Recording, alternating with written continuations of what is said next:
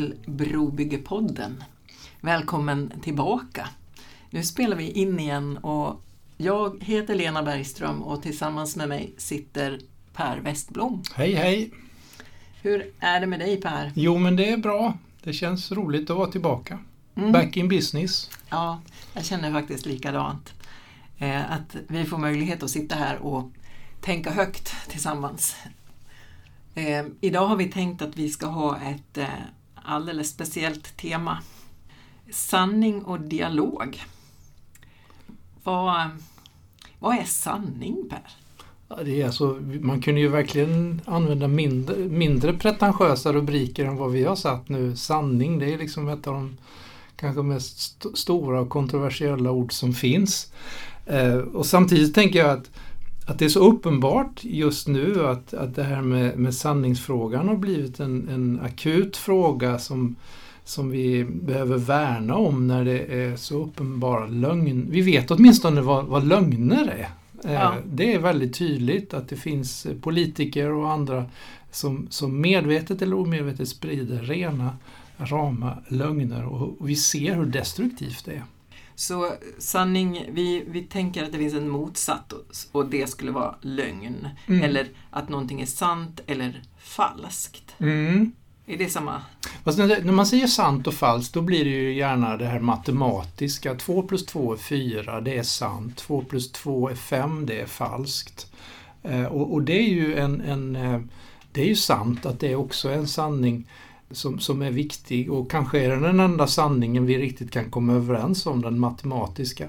Men samtidigt så är den väldigt begränsad om vi tänker verkligheten. Vad är sanningen om, om våra liv och verkligheten? Mm.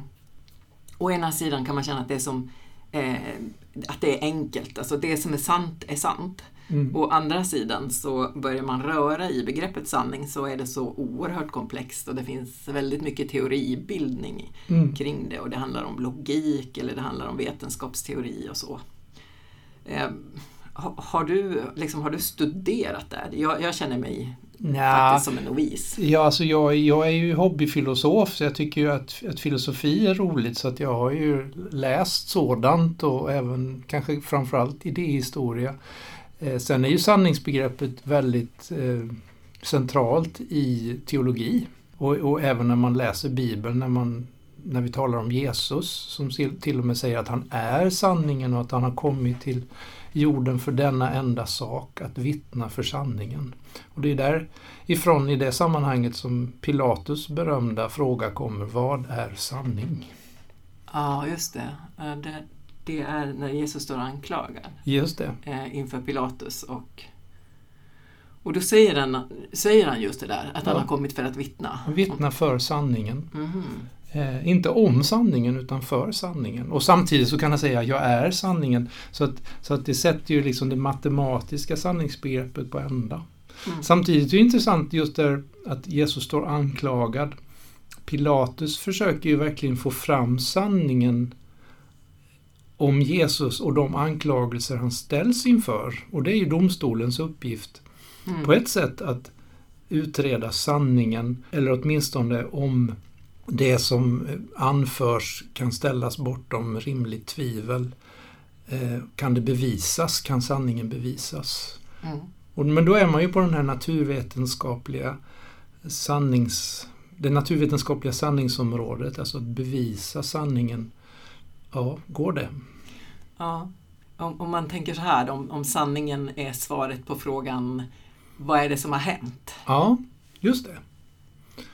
Och den är ju, vet vi ju genom till exempel vittnespsykologi att eh, det är förmodligen nästan omöjligt att med säkerhet säga exakt vad som har hänt för det finns så enormt många aspekter. Allt som har hänt filtreras genom en människas upplevelse. Mm, så då, då, då är våra sinnen inblandade? Absolut.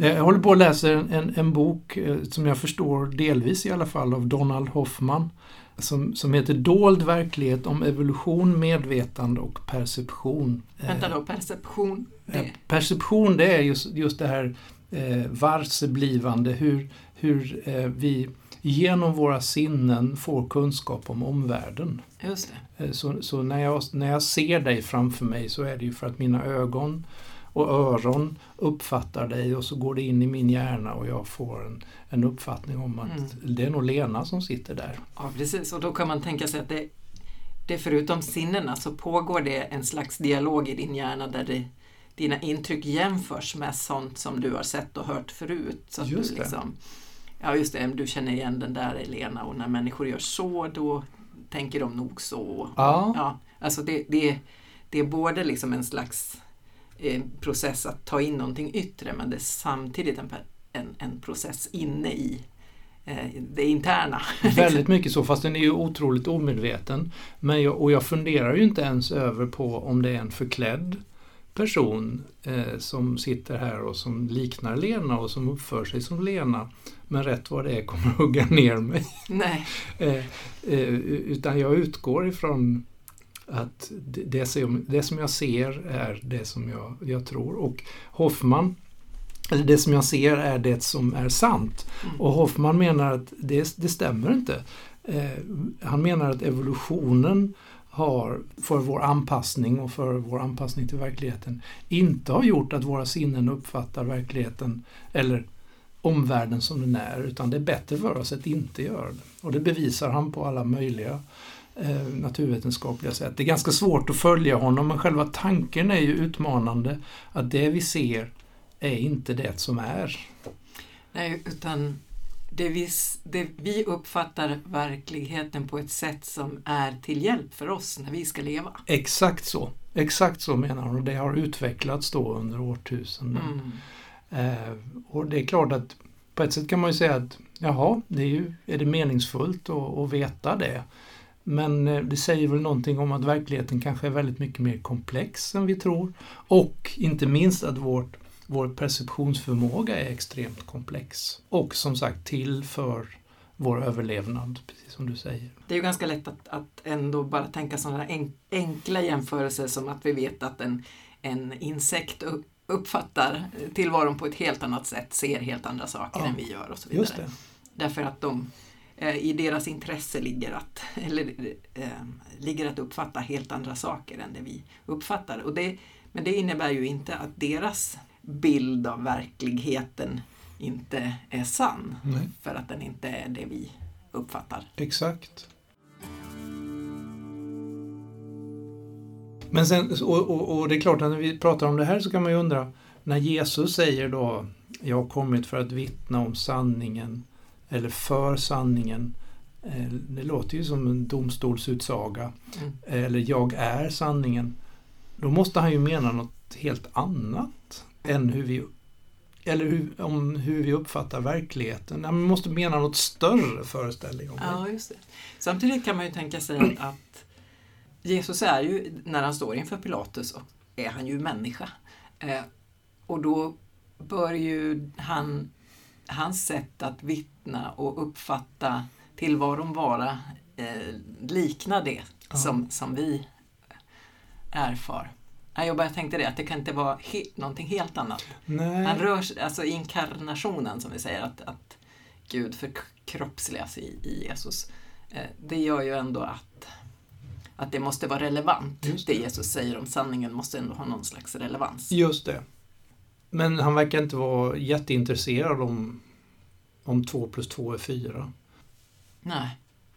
Det är något annat. Ja, det, det här är intressant. Ja, om man skulle kolla liksom det här med vad, vad, hur Jesus använder siffror och tal i, i, i evangelierna kanske man skulle komma fram till en helt annan uppfattning. Så jag ska, jag ska backa där. Men det som jag tänker att, att Jesus sanning framförallt handlar om, det, det är i hög grad en moralisk sanning, det vill säga hur, hur människor ska leva och vara mot varandra. Där, där Jesus har ett väldigt, vad ska man säga, rigoröst etiskt program. Det där var ju fikonspråk, men, men alltså bergspredikan är ju väldigt radikal mm. i sitt sätt att tänka om vad det innebär att att vara människor tillsammans. Men, och inte minst att vara människor i, i en värld som är skapad av Gud. Om man tänker, tror jag att det är sant? Att det finns en skapare som ligger bakom allting. Det är klart att det påverkar ju hela min förståelse av verkligheten och sanningen. Ja, för det är ju om, om, om vi lägger in ett Guds, gudsbegreppet i, i det här, eller vår... Du, både du och jag utgår ju från att, eh, att Gud finns. Mm. Vi har på något sätt valt att förhålla oss till livet på det sättet. Och sanning. Och, och då kan man börja prata om, om, om Guds bevis och så här. Men det, eh, då, i, vår, i vår världsbild eller vår bild av verkligheten ingår ju då den här gudomliga mm. realiteten. Men i, i mycket av, många som rör sig med, med en naturvetenskaplig förklaringsmodell väljer ju att eh, utesluta den här ja. möjligheten då, att det skulle finnas något gudomligt. Precis. Inte alla, men somliga. Ja. ja, det skulle vara intressant att veta hur, hur många eh, vad ska man säga, forskare på naturvetenskaplig nivå som har en gudstro och som inte har det. Man kanske skulle bli förvånad. Ja, ja men det finns ju, nu kommer jag inte ihåg namnet, men han som han har jobbat mycket med det här med DNA eh, kartläggningen och så. Oh, ja, vi kan, vi kan komma tillbaka till, det. En, som, som en, en, en, fysiker jag tänker på som har skrivit mycket om det, det är Paul Davis. Han är inte, han bekänner sig inte till någon särskild religion men han har ju liksom närmat sig gudsfrågan utifrån sitt forskningsperspektiv. Mm. Mm. Han har skrivit en bok som heter I huvudet på Gud och en mer pretentiös titel är väl svårt att tänka sig. Ja, var det sant? Om, om man sätter ihop det här eh, sanningsbegreppet då, eller sanning med ordet dialog, mm. vad, vad händer då? Ja, alltså di dialogen förutsätter ju ofta att det finns två meningar. Eller det behöver ju inte göra. Vi, vi för ju en dialog här, du och jag, och, vi, och, och, än så länge har vi inte blivit väldigt oense i alla fall. Men ofta så, jag tänker att dialogen får ibland spänst genom att det finns två, två, två meningar. Man kan väl tänka så här att det, att det, det räcker att det, alltså vi tänker, vi är två människor som i någon mån uppfattar tillvaron lite olika eftersom vi har våra olika inre bibliotek att, att eh, liksom, eh, slå upp eh, i och, och jämföra med. Så, så även om man inte är direkt oense så, så kan man ju vara nyfiken på eh, den andres eh, sätt att uppfatta ja. en situation eller en fråga. Just det. Eh, alltså på något sätt en tillit till den, att den andra har, kan, har ett viktigt perspektiv som jag kan ha glädje av och, och försöka lyssna in det. Man utgår från att det finns någonting som den andra kan tillföra. Ja. Mitt perspektiv. Kan man tänka så här att, att i dialog för att det verkligen ska bli en dialog eh, så förutsätter det att jag, att jag erkänner att den, den jag pratar med har en relevant erfarenhet av verkligheten Aha. som jag också kan lära mig någonting ja. av. Precis, och, och, och jag brukar också tänka och, och, och säga jag kan ha fel.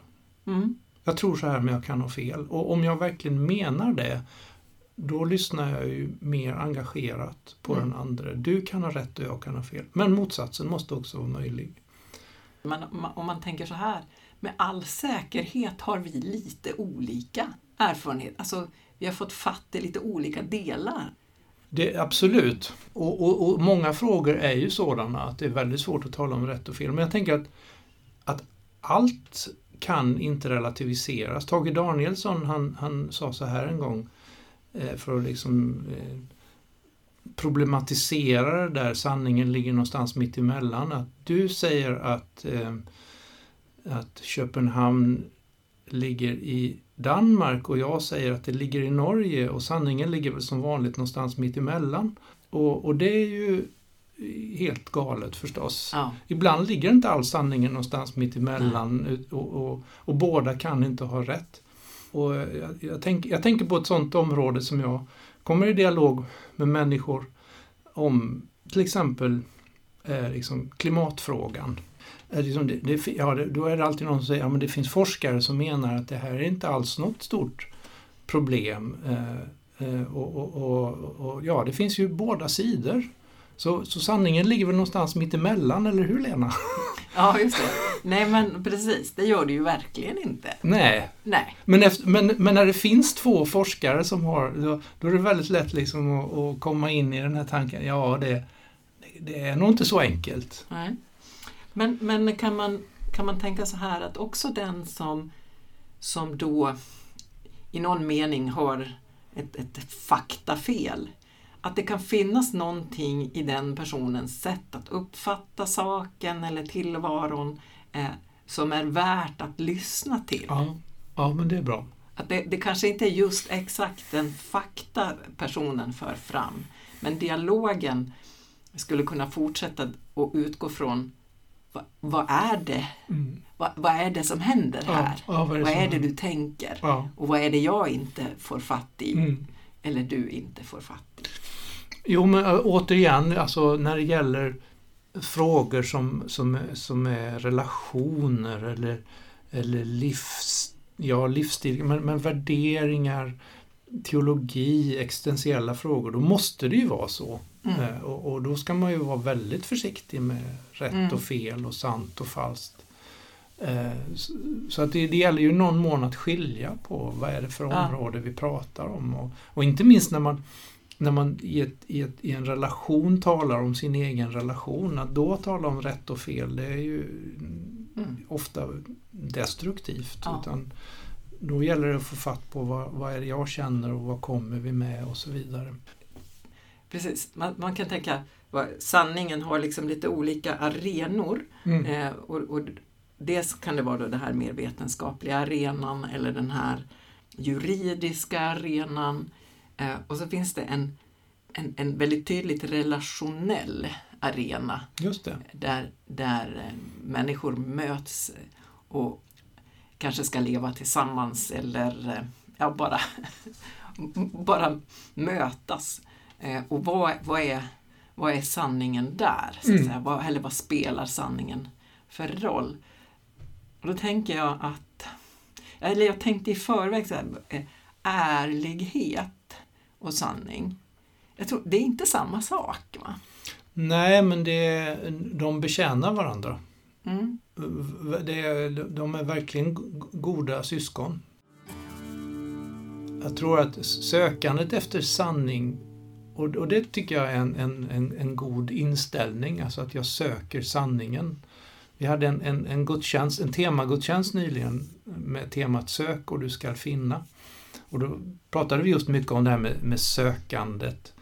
Att, och att bara för att man så att säga har kommit fram till en livsåskådning för att jag är en bekännande kristen så betyder det inte att jag ska sluta söka. Nej. Vi refererar bland annat till den här U2-låten I still haven't found what I'm looking for. Alltså jag, jag, han har mm. gjort massor med erfarenheter men han söker fortfarande sanningen. Ja. Eh, och, och, att söka sanningen kräver uppriktighet och ärlighet. Både i samtalet och inför sig själv. Om man, om man pratar om gudsrelationen så finns det ju mycket andlig vägledning, tradition och erfarenhet kring kring att man liksom förs in i något som, som ibland kallas just för icke-vetande. Mm. Att eh, det blir en erfarenhet av att, att jag måste bli tyst inför det här eller jag förstår, jag vet att jag inte vet. Mm. Sådana såna mm. utsagor kan komma. Eh, och det betyder inte att det, det jag erfar inte är sant, men att det är på något sätt bort bortom, mm. det, alltså man snuddar vid en verklighet som är bortom det här som vi som människor har perceptionsförmåga att ta till eller har normalt sett varse blir. Just det. Och en, en eh, teolog som jag, som jag har mött eh, ganska nyligt och, och börjat läsa, Douglas Christie, han, han beskriver hur den där, den där mystika erfarenheten av icke-vetande eller mörker också kan behöva användas i relation till, till andra människor, till kult, andra kulturer, när jag blir liksom en, en främling i en situation. Att jag förstår att, vänta, det här har jag inte Alltså här måste jag lyssna, här måste mm. jag bli stilla. Mm. Här, måste, här har jag inte allt allt det jag behöver för att avgöra, kanske säga vad som är sant eller förstå. Liksom. Eh, och så, så tar han den här, som man brukar säga, kontemplativa hållningen och, och flyttar in den också i, i vanliga medmänskliga relationer och inte minst då gör han också kopplade till, till det här som har med, med klimatfrågan och, och den, hela den, den komplexa situation som vi är i som mänsklighet.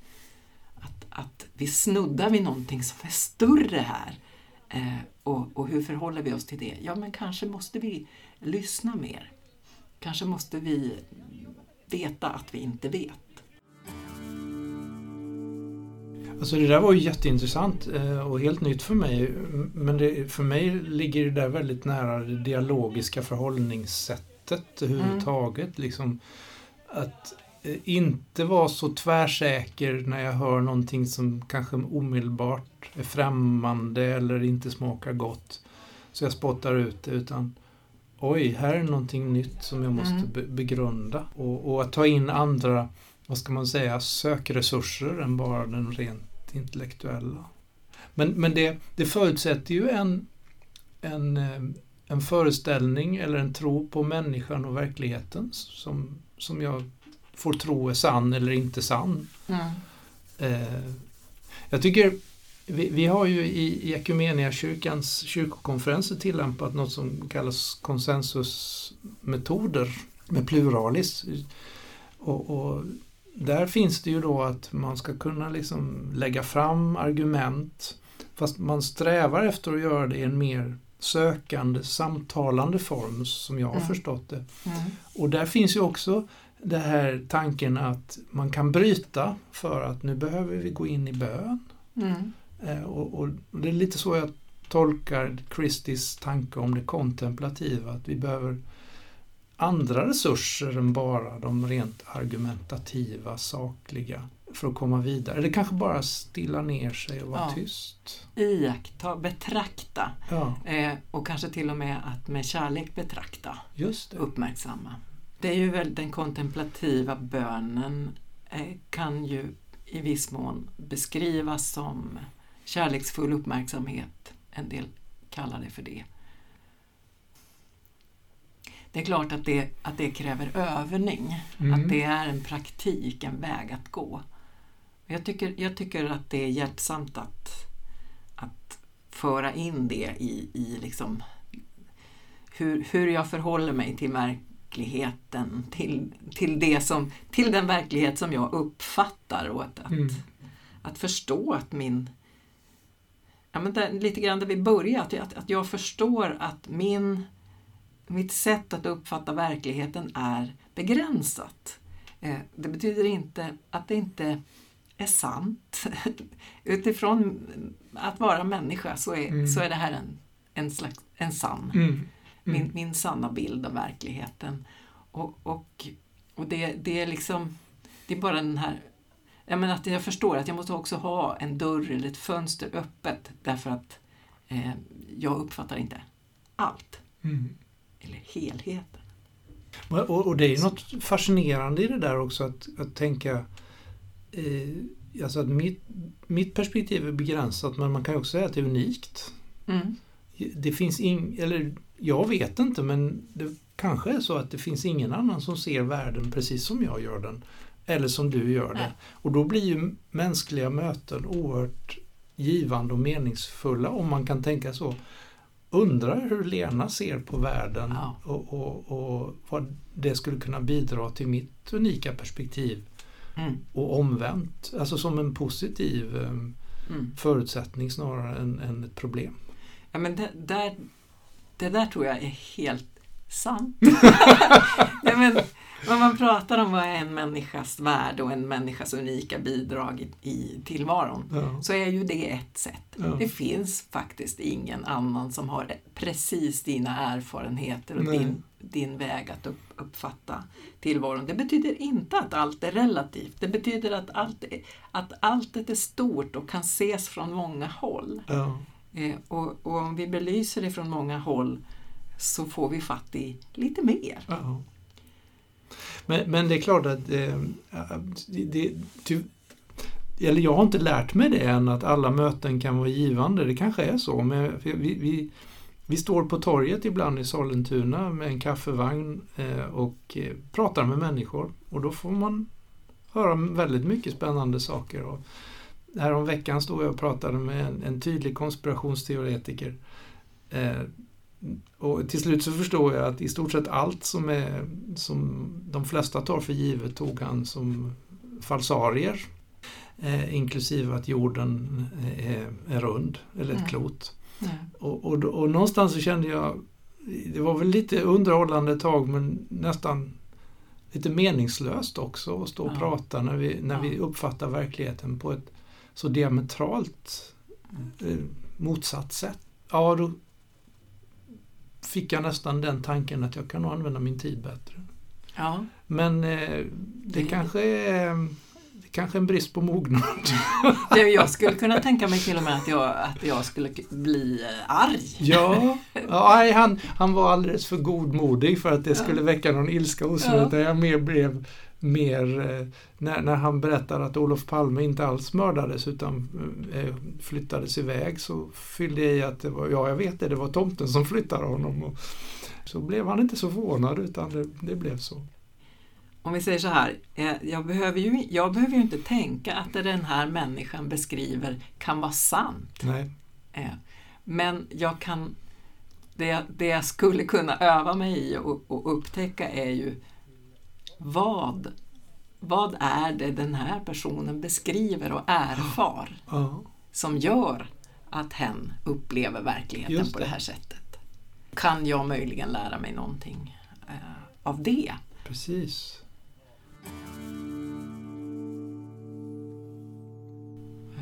Det, det, som jag, det som jag märker att, att jag måste ha för, för att kunna det, det är ju en, en ganska stor trygghet i mig själv. Mm. Alltså jag, trygghet i det jag tror, det måste ju ändå finnas någon slags botten. Men också en trygghet i att våga språnget att lyssna, att gå in i den andres tankevärld. Ja jag erkänner att det är en utmaning för mig ibland. Eh, ja. Där jag liksom kanske blir osäker på mm. mina egna grundvalar. Ja men det, det, det, är, det, kräver, det kräver eh, mod, det tror jag, och övertygelse. Och det, jag tror att det ibland kan finnas en, en felaktig tankegång. Haha, felaktig ja. Men alltså, Osann! ja, nej, men liksom att man, att man tänker att eh, att det, om man går i dialog med någon så får man inte liksom hävda sin egen, eh, sin egen övertygelse. Ja, just det. Men det, det, dialog är snarare att man växlar i en relation eh, mellan att hävda sin övertygelse och att vara engagerat lyssnande och intresserad av vad den andra har att säga. Mm. Och att man liksom växlar mellan de två polerna mm. så att det mm. uppstår en relation och, och, man kan komma vidare i ett samtal. Mm. Så skulle man kunna beskriva eh, dialogen.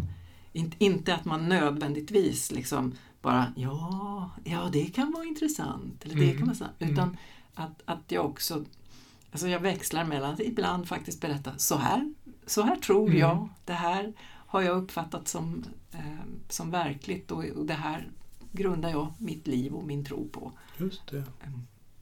Och sen, men jag är också nyfiken och intresserad av, ja, av din... Men, men, det förutsätter ju också att det finns en ömsesidighet. Att det, det är inte den en, alltså, då måste den andra ha ett någorlunda lika förhållningssätt. Ja.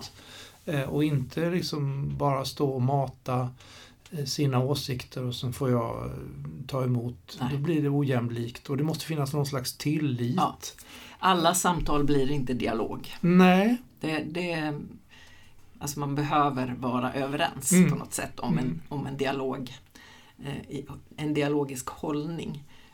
Och jag kan ju försöka locka en, en, någon in i det. Eh, men jag kan inte förutsätta det. Och, och eh, det finns ju, man kan jämföra dialogen med debatten till exempel. Man, mm. kan, man kan också jämföra, ett, ett, annat sätt att förhålla sig är ju bara att liksom på något sätt ladda ner vad den andra säger och sen så kanske man byter den andra eh, lyssnar. Men, men, eh, och debatten då, är ju, det, då finns ju bara den här ag agitativa, att jag, mm. jag hävdar min sanning. Eh, men jag tycker en, en, att, att en, en, en, en bra dialog där finns ju både att jag, ett aktivt lyssnande mm. och en, att, att jag kan våga argumentera för min övertygelse. Men det sker i ett utbyte. Ja, precis. Mm. Och, och, och, det är väl precis som du säger att varje samtal eller varje sådant möte blir inte en dialog. Och det kanske till och med är så att, att riktiga dialoger det är inte någonting som sker väldigt ofta utan det är ibland som man känner mm. att oj, mm. nu, nu blev det ett flow här som, som ja. gjorde att, att jag förändras och jag märker att den andra tar intryck mm. av vad jag säger. Det finns en, en eh, författare och en dialogfacilitator, eh, Adam Kahane, eh, om man nu uttalar det så. Men, men han, han har jobbat världen över och i svåra konfliktsituationer med att, eh, att föra människor att kunna samarbeta även när man är, är till och med han, han pratar om, om att samarbeta med fienden eller liksom mm. kunna mm. möta den som eh, Eh, där man har helt olika ingångar. Och då jobbar han med att, att skapa förutsättningar för dialog kan man säga. Att, att, att han, eh, han, han plockar undan hindren är också ett sätt att beskriva det för. Och, och då jobbar han med metoder som, där man liksom växlar mellan, växlar mellan själva samtalen eh, om, om saken eh, med att man eh, gör saker där man knyter an till varann, att man Eh, man pratar om något där man, där man liksom hittar varandra som människor. Man kanske äter en måltid tillsammans, man gör någonting helt annat. För, för att liksom skapa den, den situation där dialog kan uppstå, skulle man kunna säga. Intressant. Alltså bara det här ordet dialogfacilitator. Ja, ska, ska, du översätta facilitator ja, bara? Eh, precis. Jag tror inte han använder det uttrycket om sig. Eller han använder faci, facilitation, är ju ett eh, engelskt uttryck som, som på svenska används allt mer, facilitator. Mm. Mm. Understödjare är mm. den direkta översättningen. Mm. Alltså en, en person som eh, försöker underlätta och understödja en, en process ja. i ett samtal eller i en grupp. Um, och, och, min, min, min bild blir möblera för, möblera för dialog. Ja. Men skapa förutsättningar i alla fall. Och det säger ju någonting i sig om att dialog kommer inte av sig själv och i vissa sammanhang sitter det väldigt långt inne. Mm. Men, men även, jag tänker ett par som har kört fast i sin relation behöver ju ofta någon att samtala med för att, för mm. att skapa den där dialogen som självklart har funnits en gång men som, men som har gått i stå på något sätt. Ja. Eh, och, och, det kanske är flera sammanhang egentligen där vi skulle behöva dialogfacilitatorer. Ja. Helt enkelt för att det är inte självklart men det kan bli väldigt givande om någon mm. och, och, jag förstår dig som att det här handlar då inte bara om att liksom lyssna på varandra utan det bygga liksom mm. tillit genom, genom andra handlingar också. Precis. Kahane eh, pratar om eh, assertion and engaging. Alltså assertion, när man, man, när man är assertive, när man eh, hävda, liksom mera vill, vill säga sin sak och, mm. och, och säger det man vill. Och eh, engaging som är då mm. att man engagerar sig och skapar relationen. Mm. Och att, att man liksom kan i ett samtal växla mellan de polerna också. Mm. Eh, när man kommer längre ifrån varandra och inte det är tydligt att här, här, här tappar vi intresset lite mm. för varandra eller mm. inte förstår varandra. Då kan vi gå över i en fas när vi mer eh, bygger på och engagerar och hittar igen mm. varandra. Så blir det lättare att, att få fatt i, i, i, i eh, dialogen igen. Då. Mm. Eh, och, och, det där tänker jag att, att man kan han, han använder i, i något sammanhang också polerna eh, power och love. Att man både kan använda en viss eh, makt eller kraft i, i samtalet eh, men också kärlek och att, att båda de polerna behövs.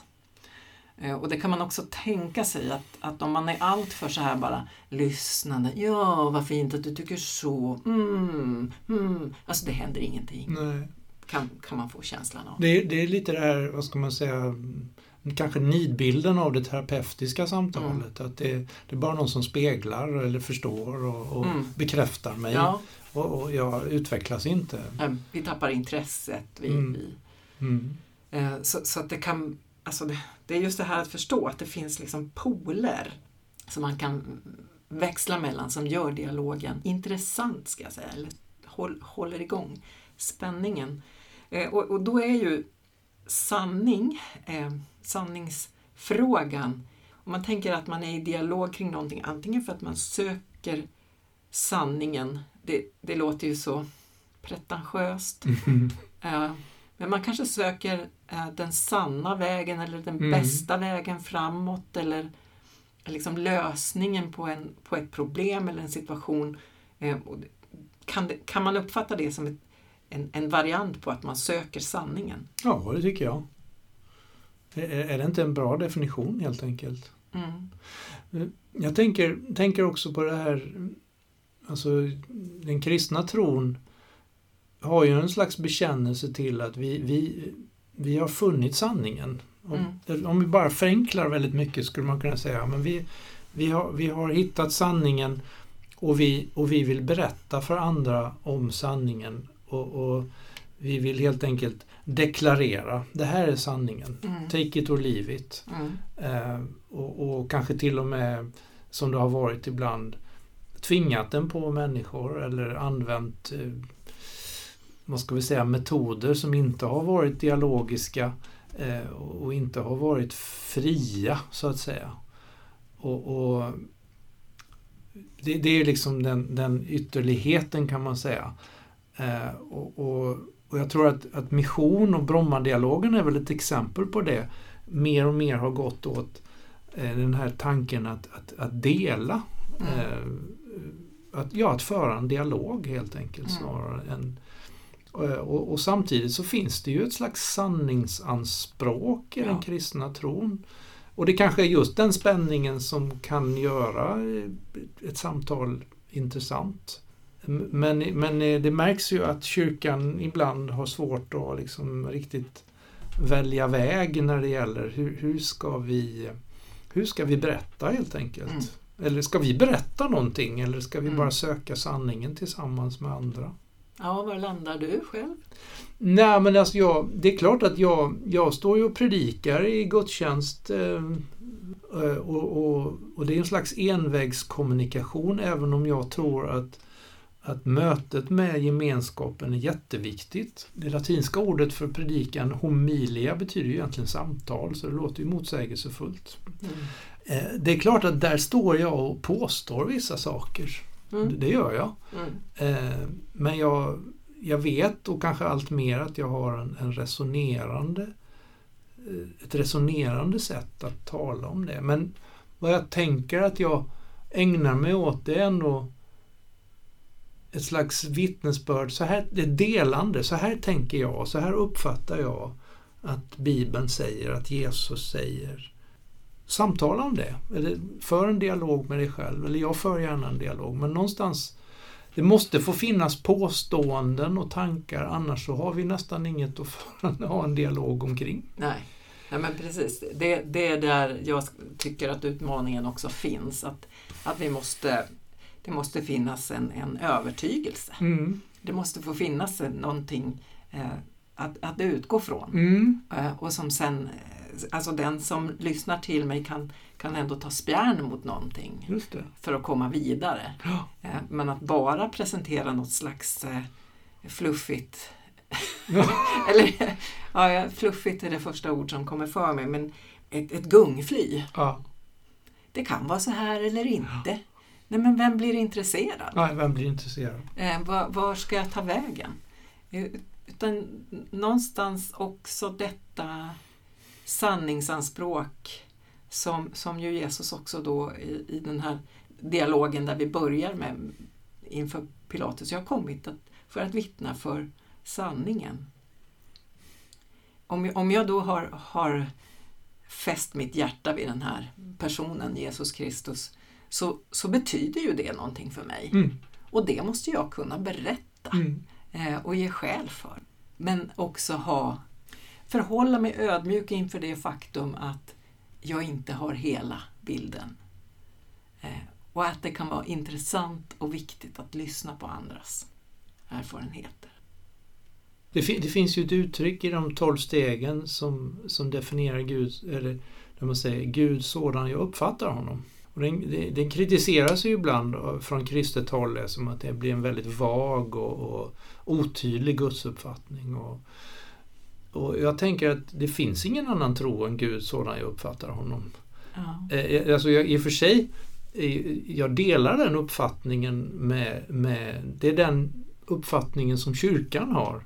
Mm. Och jag skulle definiera den som att, att, att Gud har fått ett ansikte genom Jesus Kristus. Och att Gud, så att det är klart att därmed så, så, så, så smalnar det av. Mm. Men det är fortfarande Jesus som jag uppfattar honom. Mm. Och då, då har vi ett, ett samtalsutrymme. Och jag tänker att evangeliernas berättelser är så rika att det går liksom inte att uttömma dem till en sanning. Och jag tycker också att det för mig är det fantastiskt att Jesus säger jag är sanningen. Ja, men då är inte sanningen en trossats, mm. en dogm eh, liksom, eller ett antal påståenden utan det är en, en person. Mm. Någonting att ha en relation till. Ja. Och no att, att söka. Ja. Eh, det finns ju, i, vi pratade om andlig vägledningstradition Eh, så finns det ju ändå en, en tanke om att människans eh, yttersta mål är en, en förening med Gud. Ja. I alla fall tydligt i ortodox tradition. Vi är kanske mer försiktiga. Men, men eh, i den meningen så, så, så förstår jag ju att jag inte kan veta. För jag, kan kanske inte, jag vet kanske inte ens när jag är där. Nej, just det. Det är en, det är en Ja. Men, men den börjar någonstans och, och äh, eftersom vi är människor så har Gud närmat sig, så här tycker jag, Gud har närmat sig oss på det sätt som vi med våra sinnen kan uppfatta mm. eh, genom en annan människa som, som i sig förkroppsligar det, den sanning som, som Gud vill eh, uppenbara för oss eller avslöja för oss. Just det. Och så kan vi förhålla oss till det. Eh, och sen kan vi söka och öppna fönster och dörrar och, och, och liksom det finns något mer här. Liksom. Mm. Men, men det räcker mm. att förhålla sig mm. till Jesus Kristus som är anpassad till vad mm. en, en människa kan erfara och till och med ett barn kan tänka han är snäll. just ja, det, precis. Men liksom, ja, men, ja, men det är sant. Det, det, är sant. Just mm. det. Jesus är bra för barn. Jesus är bra för mig. Ja. Du, eh, är dialogen målet eller är sanningen målet eller inget av dem? Bra fråga. Så länge vi lever här på jorden tänker jag att relation jag vet inte, nu prövar vi. Ja, men det... Är relation målet? Ja. ja du, det du sa nyss om, om liksom relationen med Gud kan ju verkligen eh, bekräfta en, så, en sån ja. tanke. Och, och, och, då tänker jag att dialog är ju en del av den relationen. Ja. Alltså en, en god relation kännetecknas av dialog. Inte bara kanske men, men också i en djupare mening och då, då blir dialog ja, när, väldigt nära målet på något sätt. Ja, i alla fall en, en, en väg dit. Ja. Ibland beskriver man trons resa. Ja, det finns en, en eh, man som heter Richard Rohr, franciskaner, mm. broder, som har eh, han brukar använda bilden av tre boxar tror jag. Alltså, man börjar med order, ordning. Mm. Alltså när man först upptäcker, så här är det. Och sen kommer nästa låda som är disorder. Mm. Det vill säga, nej men är, är det så här verkligen? Eh, vänta nu, det finns ju andra sätt att tänka om det här, bla bla bla. Allting mm. skakas om. Och sen en tredje låda som är reorder. Mm. När, när tron och föreställningarna på något sätt faller på plats igen eller det blir en relationen kanske djupnar och man kan, vet vad man kan vara. Och, och, och, att det här är en helt naturlig process som, som på något sätt ingår i, i resan. Eh, och är återkommande. Ja, för jag känner igen ja. mig i det han beskriver. Mm, mm. Men det är inte en gång för alla jag Nej. hamnar i reorder utan sen är jag tillbaka i disorder. Och, ja, och... precis. Det kan behöva skakas om och, och, det vi är med om i livet, erfarenheter, eh, krångel, tragedi, kris, eh, gör ju någonting också mm. med, skakar om eh, mm. våra föreställningar och så mm. börjar vi på något sätt om igen. Och där är ju att, att våga leva i, i dialog med det eh, som, som som är livet och mm. i, i, dialog med, med Gud eh, kan ju kanske, om man tänker att man, man får fatt i man får fatt i, man får, får fatt i en sanning i, i, um, i den här första lådan. Och det första intrycket är liksom känslan, jag har det. Ja, nu vet jag. Mm. Ja. Mm. Uh, och så händer någonting och så, och så, som, som bara liksom sätter det där på ända. Mm. Uh, jag förstår ingenting. Mm. Och så får jag bearbeta, kanske vara i dialog med andra, eh, dialog med, med Guds ordet, dialog med allt möjligt. Mm. och, och, och, så får jag ihop det på ett nytt sätt. Men det kanske ändå, liksom. Mm, så här skulle det kunna vara. Jag väljer att fortsätta i, i, i den här, på den här vägen. Alltså till exempel min, en, ja, Gud svarar på bön. Det, mm. blir liksom, det har jag fått erfara och där, där känner jag mig trygg. Mm. Sen dör min vän som jag bad för. Mm. Och allting ställs på ända. Mm. Och sen så hittar jag ett sätt att försonas med hur båda kan vara sant. Mm. Om vi kan liksom förstå att det finns en sån resa att göra och det här, alltså historien är full av dessa berättelser om, om vi kan liksom förstå att det finns en sån här resa att göra för oss var och en, mm. så tror jag också att det blir, blir lättare för oss att både mötas i, i samtal om, om vår tro, om vad som är sant, om vad som är verkligt. Eh, och, och, det hjälper också oss själva att, att hålla oss, det håller oss kan man säga. Mm. Det, det, som, det, som, det som slog mig nu eh, som jag skulle vilja utforska det är ju vad händer när människor befinner sig i olika lådor i samma fråga? Försöker föra en dialog med mm. varandra. Alltså när den som är i order möter den som är i disorder. Mm. Jag tänker att det borde kunna vara, vara hjälpsamt men det gäller verkligen att de förstår att de är i olika boxar. Mm både själva och, och, att det finns en respekt för den andra, då tror jag att de kan då, då kan nog han i order hjälpa honom i disorder att hamna i reorder. Men det kan också gå alldeles tokigt, liksom ja. att de, de, de möts inte för att de är i så olika faser när det gäller den här frågan. När den ena undrar varför Gud inte svarade på bönen för, för vännen och den andra lever i stor glädje över att Gud hade helat mm. någon.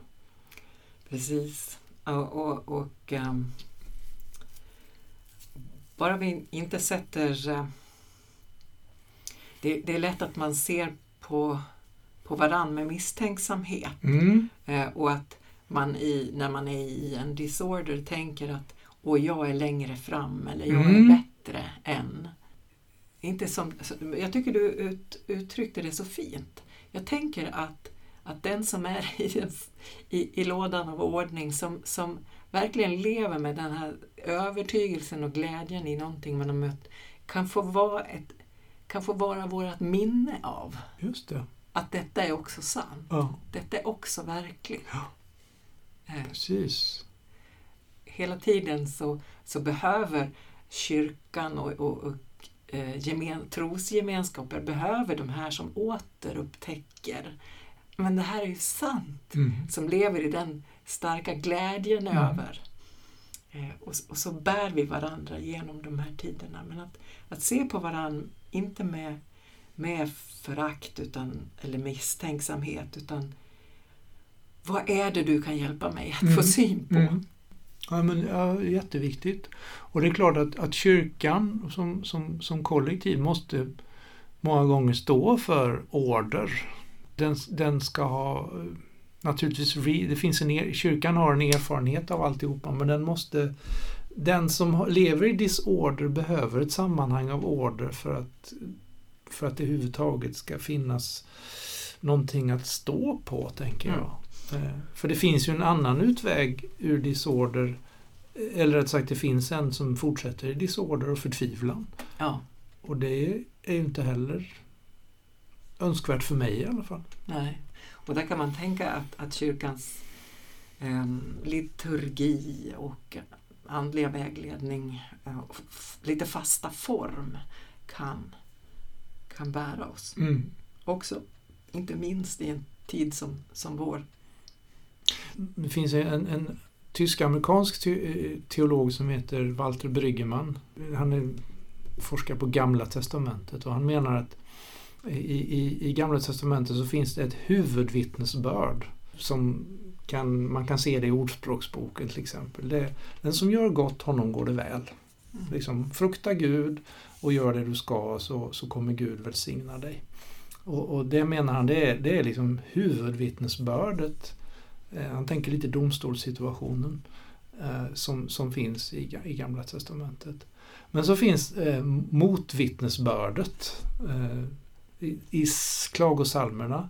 Jag bad, Gud svarade inte.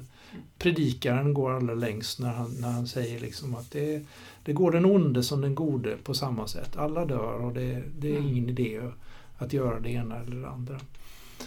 Och, och det där tillåts att finnas Eh, även om det är ett sidovittnesbörd så är det ändå ett starkt motvittnesbörd som medverkar till någon slags sammantaget reorder. Jag tycker det är en rikedom att, att Bibeln får innehålla två röster som faktiskt kan hjälpa mig i, i både order och disorder. När man, när man för ihop dialog och sanning, då kan vi hjälpa varandra. Mm. Då kan vi hjälpa varandra. Mm. Där, där någonstans kan vi runda av tror jag idag men det finns ju jättemycket mer att säga om det här. Mm. Det, tack så här långt. Ja, vi, vi snuddar vid någonting här som känns värdefullt och som vi kan fortsätta att prata om. Tack Per! Tack Lena!